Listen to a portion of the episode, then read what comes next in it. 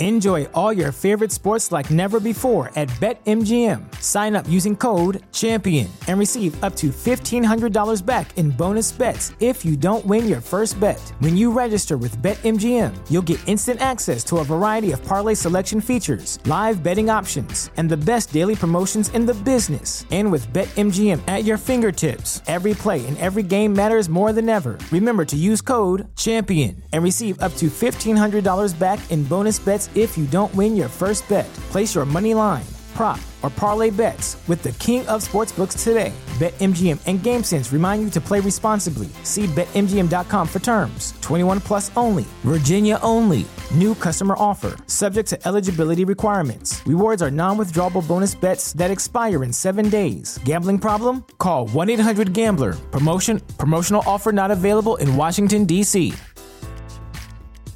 The legends are true. Overwhelming power! Sauce of destiny. Yes!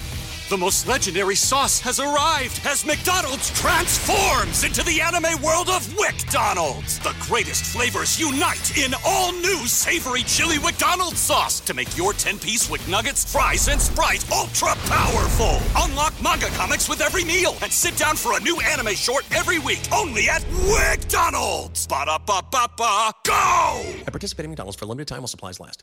The following podcast may contain discussions supported by science that may be considered dangerous to some listeners and conspiracy theorists. Discretion is advised. The Three Down Greencast is brought to you by the Pile of Bones Brewing Company. Home delivery available in Regina at sassbeerdelivery.ca.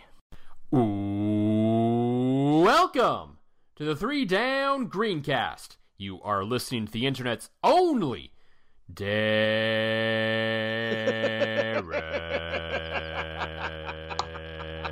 podcast.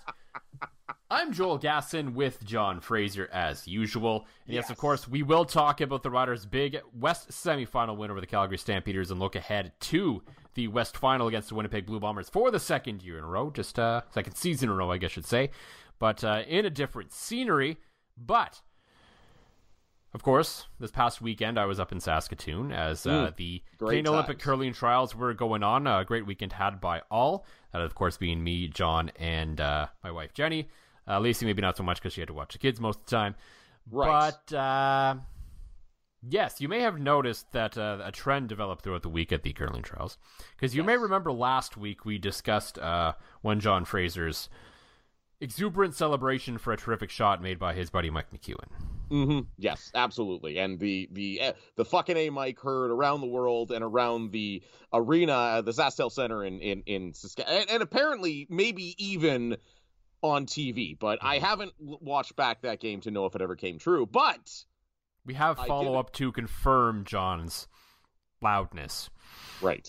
If there was ever a doubt, really. Like, let's No. be honest. Anybody that's met me knows that the, like anybody that hasn't met me uh this might come as a bit of a surprise but there definitely was a follow-up uh as as needless to say um what's the old line from letterkenny? I was in it to win it on sunday after that chaotic game and the good times with you and jenny being up here and just you know and the and the general uninterestingness of the men's final, right exactly to put it nicely.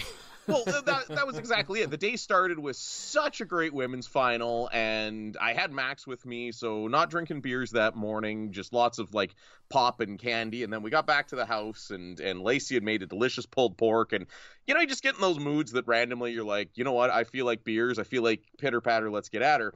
Uh, and that all happened before the men's final, and then we arrived at the men's final where the beers continued to flow and I happened to check my phone uh, because my phone was blowing up. As you know, if you notice during the, well, I guess both the men's and women's finals at the Olympic curling trials, some asshole in a bombers in a number 14 bombers jersey in your shot, that was me. Yes. Um, and if you notice some asshole wandering around with the Sergio jersey, also me as I went semi-viral for wearing that. But I decided Sunday I'm gonna put on my finest and go. So my phone starts blowing up. And one text is from uh, my boss and my friend Darren. Uh, he's like, "Hey, I'd love to hear my name on national TV." So here I am in it to win it. I'm like, "Kate, no problem. Keep your ears open." So a shot's coming down and the crowd starts getting loud, and I can tell that it is definitely a moment where I can go ahead and get full maximum Fraser loud, even in my drunken state, without, you know, potential ejection. And I let out the, as you alluded to, Darren. to which he rewound, but most certainly picked up on TV. So I was loud enough that almost the entire arena could hear me go, Darren. Mhm. Uh, and then my good friend Heather, who was on the organizing committee, was on the other end of the arena receiving an award for the hard work that her and the rest of the committee had done. Uh, and really, I know it was a lot of work, and you know, as my friend, I was proud of her. It was a great moment for her. And there I was yelling Heather quite loudly, that to the point that she also texted and said, "Why are you so loud?" It's because I've been drinking beers and Ryan sodas all days. Oh, oh yeah. There was, there was, and and and again, thanks to our sponsors of the Pile of Bones Brewing Company, uh, that have made it a tradition that whenever you and I do get together, they hook us up with a lot of free beer. Uh, yeah, there was some of that beer left in the fridge as we got into it on Sunday, and I can personally vouch, Joel, uh, it's all gone. Yeah, I think we polished the last two off Sunday after the men's final, did we not? I think we did. I think Yeah. you had it while you were uh, while you wrote your uh, the good, the bad, and the dumb, which was great, by the way. Uh, to which I, I did laugh that you were able to focus up uh, from the delicious smell of some cuckoo's pizza with the last couple pile of bones uh, Scarth Street blondes with us. And It was it was Mike- it was the Caesar with the hoisin in it that did it, I guess. Oh God, I forgot about that. I forgot that I, I tried to make. A, I, I have a recipe for Caesars that, in my mind, I got hoisin and HP sauce mixed up. Because you're supposed to, if you take a dash of HP sauce, uh, and your Worcestershire, and like good hot sauce, add pickle vodka to it and pickled beans, it's really good. But in my drunken state, I added hoisin instead of HP kudos to you for still doubting that. Like that was impressive. I mean, it was there, it was in front of me. It would it would be a waste of, I believe, Lacey's dill pickle vodka to do that because she said, "Don't use all my vodka." That that is true. I So I, I felt like it'd be very disrespectful in her house, like I was leaving a half full drink at her door or something if I didn't finish it. Inside joke. We're not repeating that one on the pod. yeah, no, no, no. That one stays inside. Uh, that one might be a story for uh, two and out, or not two and out. Fuck. Uh, That's a Screencast fine. Live one day. There's a fucking flip for you. Oh shit! Yeah, no, it was it was a great weekend, and yes, it wasn't just uh, uh, which is also funny as you brought up in the preamble. It wasn't just somebody who's a really big Darren Moulding fan, which I happen to be. I love Darren. I've gotten to know him a little bit. Um, that it was definitely you heard your sets were tuned correctly to the sound of a Darren in a game between two Brads. Yes, but there wasn't a Darren on the ice. Um, there were a few mentions of boring by us and some other people. Like there were other people in the crowd who actually, I don't know, in jest or not, were kind of saying boring as well. Yes, So that was yes. that was interesting.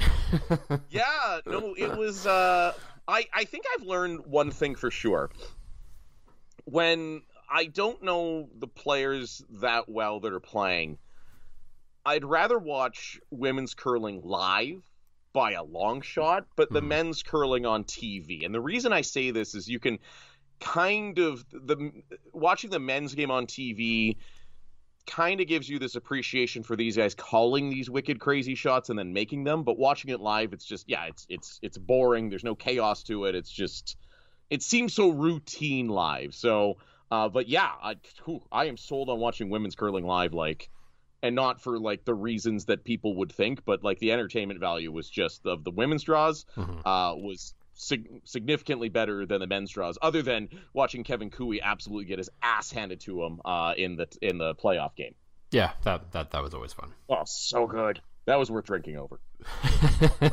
Always. And of course, uh, yeah, we do have plenty of playoff talk to get through for the rest of this episode. But as usual, before we get to all that, John, um, since we've now appropriately recovered from the weekend that was, what is in the glass this week? One of the only two surviving craft beers from my fridge. Uh, that being, and they must have been buried behind some of Lacey's industrial beer, because I did find an Nokomis Pale Ale um, Nice, yep. before we started recording, which I'm certain in either of our states that had we known it was there, it never would have survived. And uh, it is the first beer. I, I, had a I had a small vodka last night with lemon, uh, but this is the first beer I'm drinking since um, since the debauchery on Sunday. So it, it's delicious by Nokomis. Just maybe not after you pickle your liver for three straight days. maybe not. Uh, yeah, I was going to bring home some of the n- new Nokomis Modern IPA that just arrived today, Ooh, uh, but I completely forgot to buy it, so uh, I blew it on that one. Uh, you blew it. Hopefully next week. I'll definitely buy some for the weekend. Whether it makes it to next Wednesday's episode or not is a whole other question. right. That's that's that's fair. Or Yeah. or I mean, we could go back to recording on Monday because. I don't think, although uh, it is the Bombers in the West Final. Well, we'll that, we'll, we'll, we'll play it by ear. I mean, we're we're we're not the kind of people that release an episode at the same time on the same day every week. We never have been, and full disclosure, we might never be. That's that's that's fair. We almost certainly will never be. Uh, for me, I'm taking a little easy tonight still. Um, got to work a little early in the morning for the next few days, so still real no getting after just yet. But for me, uh, Rebellion, the beer that tastes like beer, beer exclamation real- point. Real good. And and that one is a good um I might still be kind of hungover 3 days later because we're both over the age of 35 um kind of beer. hmm Yeah, I had a couple left from the old uh, Costco pack down here in Regina. We can get 15. Uh, that includes uh, beer, cerveza, and amber. Always a always a good deal if you want to uh, just have some kind of base beers in the house and just kind of build around it, basically. Mm, beer again. So uh, before we get into all the playoff talk, there's no real dumb transition out of this because it wasn't really a dumb situation. Well, it was a dumb situation. It but was not- a dumb situation, but not in a the fun way. Dumb we like. No, not. It was more of a stupid than a dumb, if you understand the difference. Um, of course, you all know the news by now, where Riders uh, safety slash defensive back slash linebacker slash all around defensive player, uh, Lucius Purifoy was uh, detained overnight after the West semifinal on Sunday for uh, you know a scene at the Earls here in East Regina. Um, we're not going to get too much into this. Uh, the only thing I'll have to say, number one, it was stupid. He should never do that again. Mm-hmm. Uh, he'll probably probably never be allowed back into that Earls again, which is fair. And uh, don't be an asshole to servers, especially right now where there's a massive Yes. labor shortage and everything is slower and more expensive. And just be understanding of that when you go out. Yes, certainly. Um, but Um, but there is there is a, you know, kind of maybe an unimportant but sort of noteworthy, uh, I guess, praise to come out of all this, and that's the Saskatchewan Roughriders organization. Um, in the past, when these sorts of incidents incidents have come out, they haven't always been quite so forthright and you know Yeah. coming about the whole thing. So I do want to give credit to the organization, uh, director of communications Ariel Zer, uh, her uh, higher ups, and Lucius himself, who all understood that it was it was important to get ahead of this and just kind of you know be out and open about it and talk about it and just get it the heck over with on Tuesday before you know the whole bulk of the week heading into the West Final begins. So which is kudos for which that. is a brilliant move and the Purifoy was very upfront and honest. He knew he made a mistake. He knew he was part of a group that made a scene. Uh, he even even kind of make light of it, saying that he was just hangry, uh, and that's why this all went down. So it, it, it was a brilliant move, and and to me, getting in front of it, you know, rather than somebody somebody finding out that he was in jail the night before, getting in front of it saying, uh, you never want to downplay a guy ending up at the drunk tank, but it's not No. like you found out he was in jail for a DUI or possession or assault or something. It was he got thrown in the drunk tank. He was an asshole. He admitted he was an asshole. He apologized for being an asshole. And uh, I honestly think it has completely really because I don't see any talking heads talking about the fact that he shouldn't play this weekend. I think No, I, I um, think it helps that the video came out, and while it's not exactly, you know, a positive situation that we see Purifoy in, it's clear that he's not the worst culprit in this. right. So whatever sort of internal punishment they come up and probably a ban from the restaurant is sufficient. Cer- certainly. Again, he was an asshole. He wasn't the biggest asshole that night, but he was an asshole. And uh, Regina Police did the right thing. Throw him in the drunk tank for the night. The riders did the right thing. Get out in front of it after he did the wrong thing. And yeah, you you turned it into. I mean, even hell, here we are two days later. It's almost basically an, a non-story, mm-hmm. and I mean, good on the organization for that because these things tend to swell and fester, and sometimes come up after the season and look shady as hell. Yeah, like I, I know people were sniffing around on Sunday night trying to figure out the details of this story. So it was just smart thing to just get out and or Monday night. Sorry, my days are all screwed up because of I was off on Monday. Um, so yeah, people were sniffing around on Monday night, and then so we, we got through this whole thing, and that's uh, just job well done by everyone, other than of course Lucius for you know and the, everyone involved in it actually happening. But it was handled well after the fact, and that's that's to me that's basically all there is to say about this. I know the league's going to want to have a chat about it, but I'm with you. I don't think he should actually have to miss any time unless there's something completely uh, unless there's something that we've missed and there's something that still isn't known based on everything we've seen it seems like it should be handled by this point I would agree. uh, who we do know will be playing the west final on sunday is of course the saskatchewan roughriders Yes. after they beat the calgary stampeders in a game that you and i watched together i think it's the first time we actually watched a rider game together other than the 2013 grey cup when you we both happened to be in the press box working for separate entities at the time Uh, no, actually, 2013 Grey Cup. I wasn't even in the press box. Oh. I was at Brown Social House. right i thought you were No, no, no. I was I was pretty drunk uh, that So afternoon. yeah, I we probably spo- have never actually watched a Rider game together. I don't think. Uh, didn't we watch a bit of the one before the Heritage Classic? I want to say. Or I came back to your house real drunk and we watched the PVR of it. I think that might Oh, be yeah, the closest, yeah, but yeah, yeah. But yeah, in terms of actually sitting down and, and, and watching it, and again, the day worked out perfect. It was a magical little day. Mm-hmm. But yeah, we sat down and uh, the excitement of the dumbness. and then yeah, the the stars aligned, oh, so good. and we got the dumbest, most chaotic game I can remember in the CFL in quite some time, and it was wonderful. And I would be saying this no matter the outcome of the game. Had Calgary ended up winning overtime, it still would have been simply as dumb and as chaotic and as wonderful and as beautiful as any game we've seen in the CFL at least this year. I know uh, friend of the show, Phil and John Dan Plaster, didn't necessarily like the first half, but he admitted after he's like, "Well, I was, you know, he was working in a dead room at Mosaic Stadium on the Maxtron, so you don't get everything Right. when you're watching it. So maybe he'll have a different appreciation for it now that I think he's watched it on PVR since." Uh, he agreed the second half was fun, but he didn't really quite like the first half. And I was like, "I'm like, we're gonna split hairs here," but I'm like, I thought the whole thing was dumb and chaotic, and it wasn't well was so played. chaotic. it wasn't well played, but damn, was it entertaining. Oh well, and, and that's that's exactly what it was. I mean, you had the the chaotic beginning with and and again, what I had to explain to Lacey, I, I kept saying, I'm like, this game is so dumb, and I love it. And she's like, What do you mean by dumb? And if if you ever want to, if anybody wants to see what we mean by embrace the dumb, mm-hmm. it is this football game. Like that was just absurd. Like it starts with like the long kick return that's called back because of a real bullshit call. Like it wasn't a good call No. and then you've got a all within what seemed like the first few minutes turnover turnover another block kick like it was ju- another punt return like it was just absolute chaos to begin and it set the bar and you're right it was entertaining as hell and this is the first CFL game uh, that I think really captured and even from an entertainment level uh, that the casual fan Mhm. like there haven't been many games this year that have been that like holy shit did you see it and I can't remember one.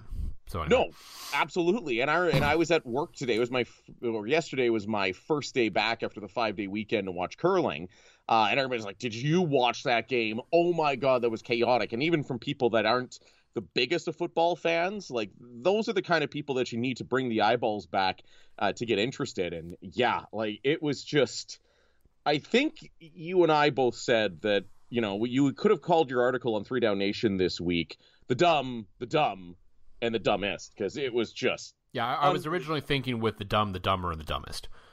right. But then, I, but I think it, that would have eventually done a discredit to some of, at least some of the good in the game. So right, and there was and there was lots of good in that game, and I mean you did an eloquent job of, of pointing it out, which I don't know how the hell after the amount of beers you wrote that you still wrote so well. Like Hmm. I'm not gonna lie, I was waiting for it to come out, and I was like, wow. After a day of day drinking, uh, Joel managed to write hot fire because God knows that I don't even think I could text by that point. So, um, uh, one of the good things you did point out, and we both commented on it as it happened, was after throwing four interceptions and generally just having arguably his worst game as a rider, Cody Fajardo to stand in there and just chuck and run like he was a man at the beginning of the game or a man you know on on pace for records. Like we talk, we kind of have been hard on Cody. Well, I shouldn't say hard. We've been deservedly tough on Cody lately and through this season, and that game, despite the stat line, showed a lot about the guy. Yeah, I mean, we, we, we they talk about in curling. You know, sometimes it's not how many shots you make; it's when you make them. Yes, and I think that applies at times to football too. Because yeah, Cody didn't even have 200 yards passing in the game. He rushed for almost 100, which is always, which is part of his game. And in the playoffs, that's good and it's important. It right. was, as I said in the piece, and I've talked to some other people about it, kind of a poor man's Darian Durant 2013 West semifinal performance. Took the where team on his back. You, yeah, you felt it late in the game where he was just like no, I'm not losing this thing again. Yep. And yeah, it took overtime and it took a bunch of weird stuff kind of happening even in overtime and a bunch of different things. But they got there. And it was, you know, the drive late in the game that originally gave them the three point lead that they, in theory, could have held on to. That was kind of, that was his, that was finally, I think, for him, his getting over the hump moment. Yes. Because he had been kind of in the his previous playoff game. He was down there, you know, we all know the goal line and the, you know, the goalpost and the whole thing. And so that was kind of that big push, that big, you know, get there, get that, do that when you need to moment, and he did it. And then it was up the defense, and I, you know, a field goal is hard to prevent, especially in the CFL. So I'm not going to fault the defense for Calgary coming back down and kicking the field goal to tie it. That is what right. it is. They didn't give up the touchdown, so they're still in the game, so that's good. But that drive and that whole sort of quarter in general, other than the one pick, you know, is kind of the synopsis of what Cody Fajardo has done for this team and how the team is a reflection of both. We've talked about reflection of his coach. I think the reflection of their quarterback as well. The stat line yes. isn't always pretty. It's not always going to be pretty. It's not always going to be, you know, well played or well executed. But they're going to grind and they're going to grit and they're going to do everything possible to win that game. And that's what Cody did, and that's exactly what they did in that game as well. Yeah, no, absolutely. Um, looking at some of the dumb stats from the game, when was the last time you saw a kicker with eight field goal attempts? Like probably, that was Paredes. Yeah, there was probably oh god, when was it? Uh, it was I think there was a game a number of years ago that the Baltimore Ravens won where Justin Tucker hit like an absurd number of field goals and didn't score a single touchdown. Right. And and which is funny because the Stampeders still had a couple touchdowns and let's not forget the one dumb thing that that I think you and I have both kind of forgotten of how about there being a flag on a game-winning field goal for Saskatchewan at the end there?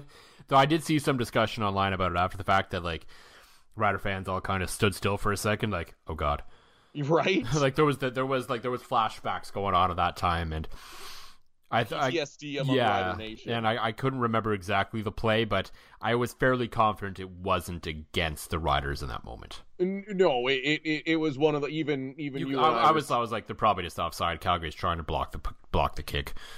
Exactly, and, and and we talked about the Stones on Fajardo, and I also love the Stones on Brett Lauther that basically said, "I'm ending this. Like, mm-hmm. guys, hold them back. I got this." Like, though, though you and I both said it at the time we were kind of robbed of maybe the ending this game deserved, which was Kaare Vedvik just coming out and hammering it through the end zone for the win. yes, yes, which we had debated as to the merits of just doing that. Like, like just like I think if this was a regular season game, uh, you just do that. You give it a try. I remember watching Wally effing Buono do that uh, in one game. Uh, literally, they got within punting distance, and he tried to kick it out and couldn't. But that's the it. thing about overtime is you're already at the 35.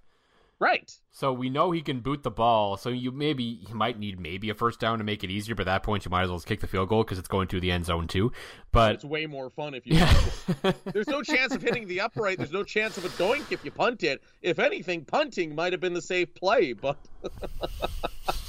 as a man that loves kickers, uh, I just I I loved it. I love Lauther calling his shots, and people have asked, and like my buddy Jay and Trav have asked my fantasy football group chat. They're like, "Why no love for Lauther?" I'm like, he's just too automatic.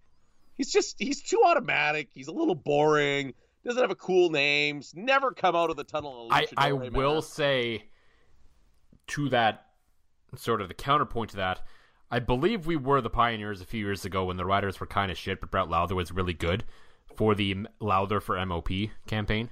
Oh yeah, we were all over that. That was yeah. like season one, and uh, yeah, that goes back to my constant love of kickers. My league actually had to talk me out of uh, running two kickers in fantasy football. I, I, I, I, I was going to do it, and then two guys were like, "Listen, Fraser, we know you like dumb, but we're gonna quit if you have two kickers." I'm like, "Okay, fuck, all right." That sounds like default championship then. It does sound like default championship, and the champion gets to pick the draft order uh, or how to determine the draft order for next year. So I might have that up my sleeve if I'm going to be that. So, um, no, love of kickers, love of dumb. There's not enough like.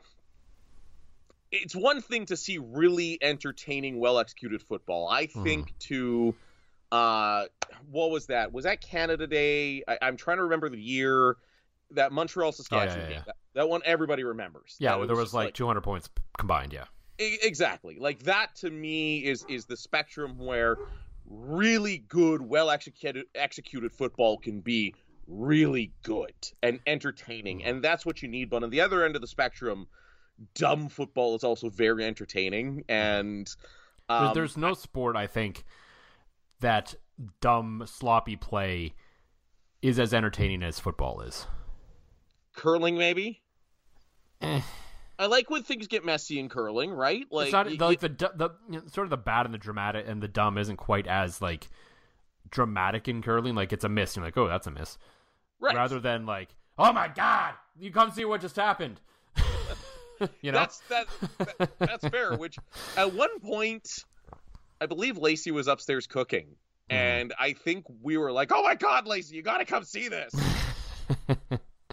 so that's and that's the kind of game it was. That's the kind of game that that the CFL needed, mm-hmm. and it's good. I mean, the TV numbers back it up, and I could imagine that those TV numbers probably picked up as that game got stupider. Yeah, so it, it, it was over a million viewers, which is fairly standard for the West semifinal. But given the year that's been, I think most of us would not have been surprised had there been a bit of a dip in the numbers that we normally would have seen. Uh, playoff numbers for the first week on TSN seem to kind of trend normally Yep. as they have over the uh, last few years at least.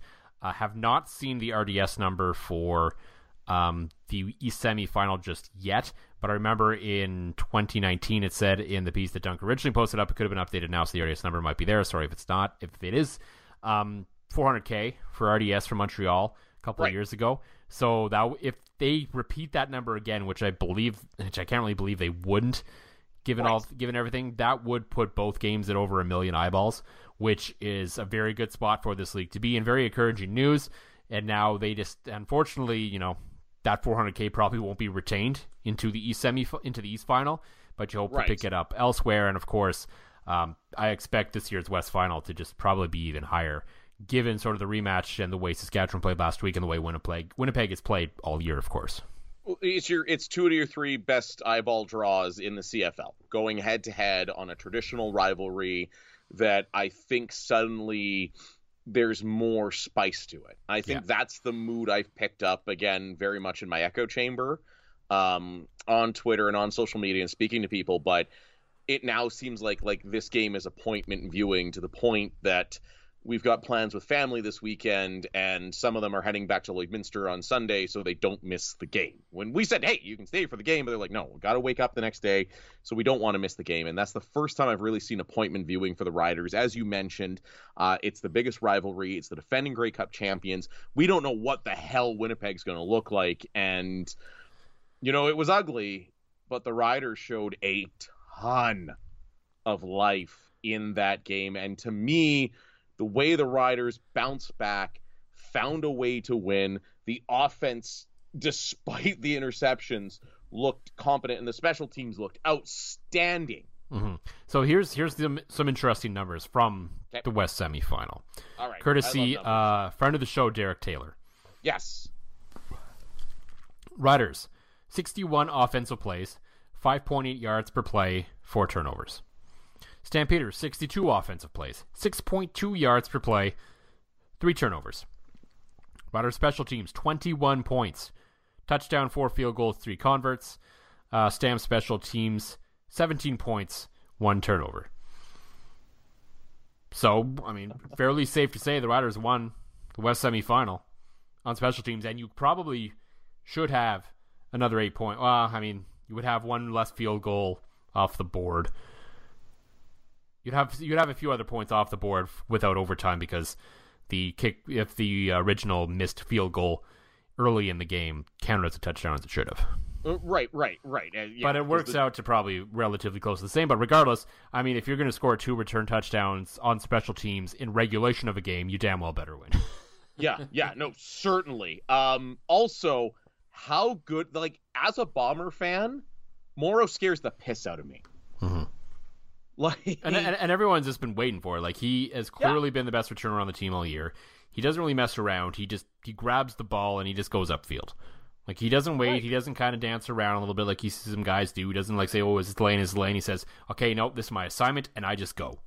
Yeah, and and he is fast. He is strong. Um, and honestly, I, I I'm I'm a little worried. I'm I'm less worried because the Bombers have Sergio that if they are in a close one, they will actually pull it out.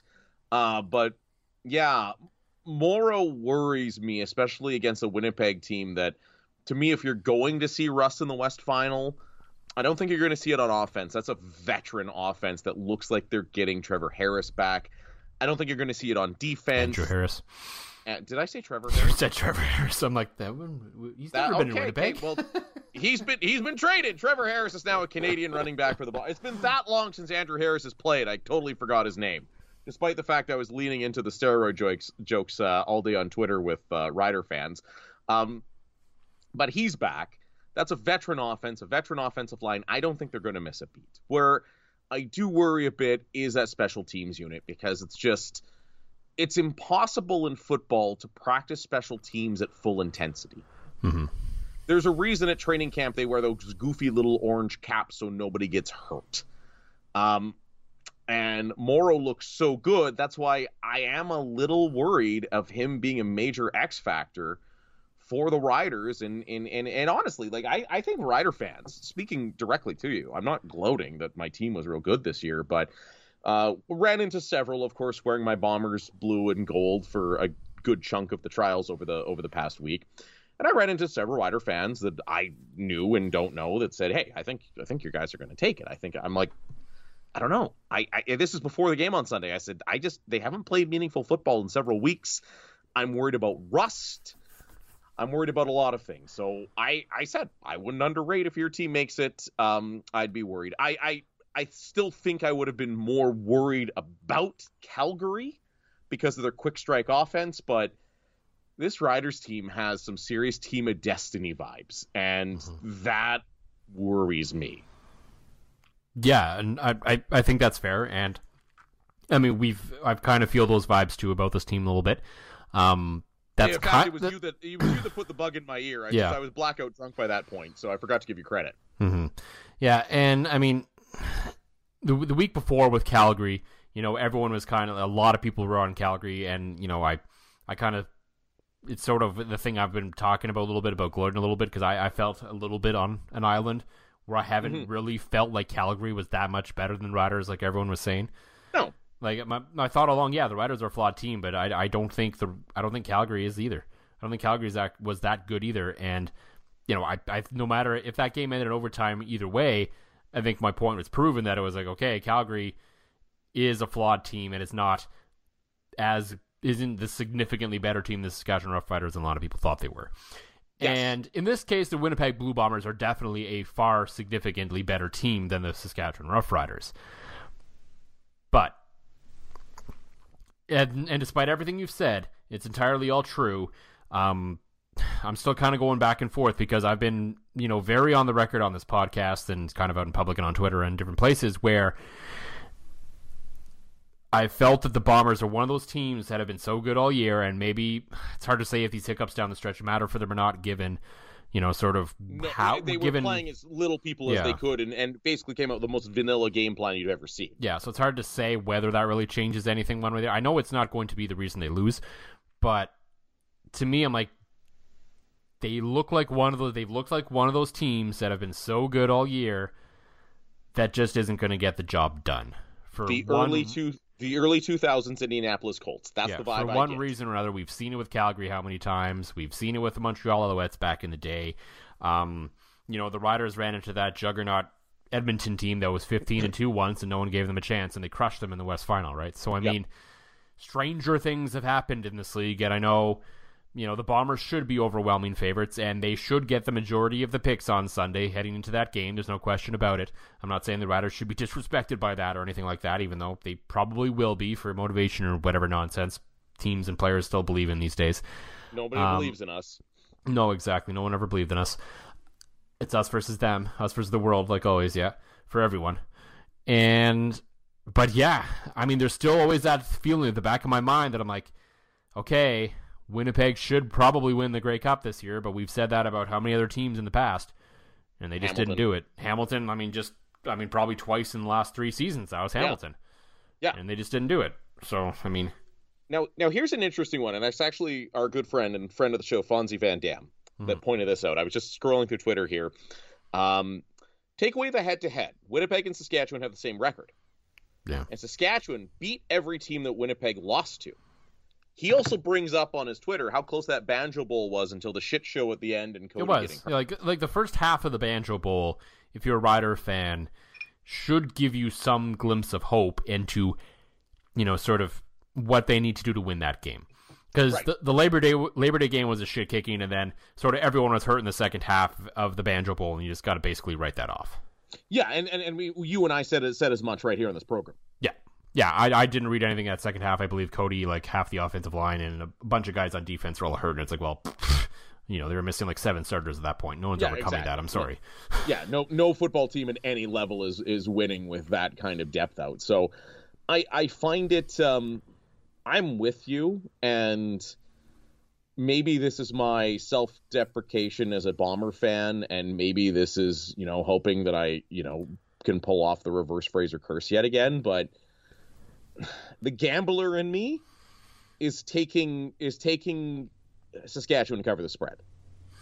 It's an eight. It's about eight, eight and a half everywhere. That high? Jeez. Yeah, I think. Let me go back to. That's high I for- that's the high for a CFL playoff game. site. It's an eight point. So Winnipeg's an eight point favorite. Hmm. Yeah, I'm ta- I, I think I think I could easily see them covering and losing for sure. Well, that's it. That's that's exactly it. I don't know if I would outright pick the Riders to win outside of Fraser Curse purposes. Hmm. Um, but I do think that Saskatchewan covers that spread. I honestly think we are in for one hell of a football game on Sunday that can go either way, despite the many fears of fans in Rider Nation. Because as much as Cody as much as praise as we've given him for standing in there and, and being Darian Durant light, if your team can win a playoff game in which your quarterback throws four picks Mhm. and under 200 Well, as, yards, as as Cody said after the game, he was like, "If you told me before the game I was going to throw four picks and win, I'm going to say you're psychotic." yeah, one of the best quotes ever. And then Cody on Twitter, I don't, again, he's randomly got you blocked for some reason, uh, but he quote tweeted about Lamar Jackson doing the same thing in the NFL that day, and and he said, "Well, must be something in the air today." That's a good tweet. Like it was, it was, it was good. It was self-aware, and that's the thing with this Riders team. This is always the vibe I get from the Cody era. I, I, I believe it's the Craig Dickenson era too. It was I believe it was yes. it was Jamie and I of the Green Zone who had the commentary where he said that you know teams sort of take after their coach, and Craig Dickenson is very level headed. He's very sort of take it as it comes and isn't too up about anything, isn't too down about anything.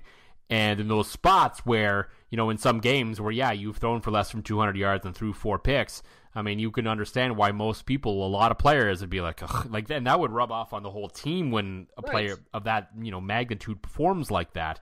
And none of them were affected by it.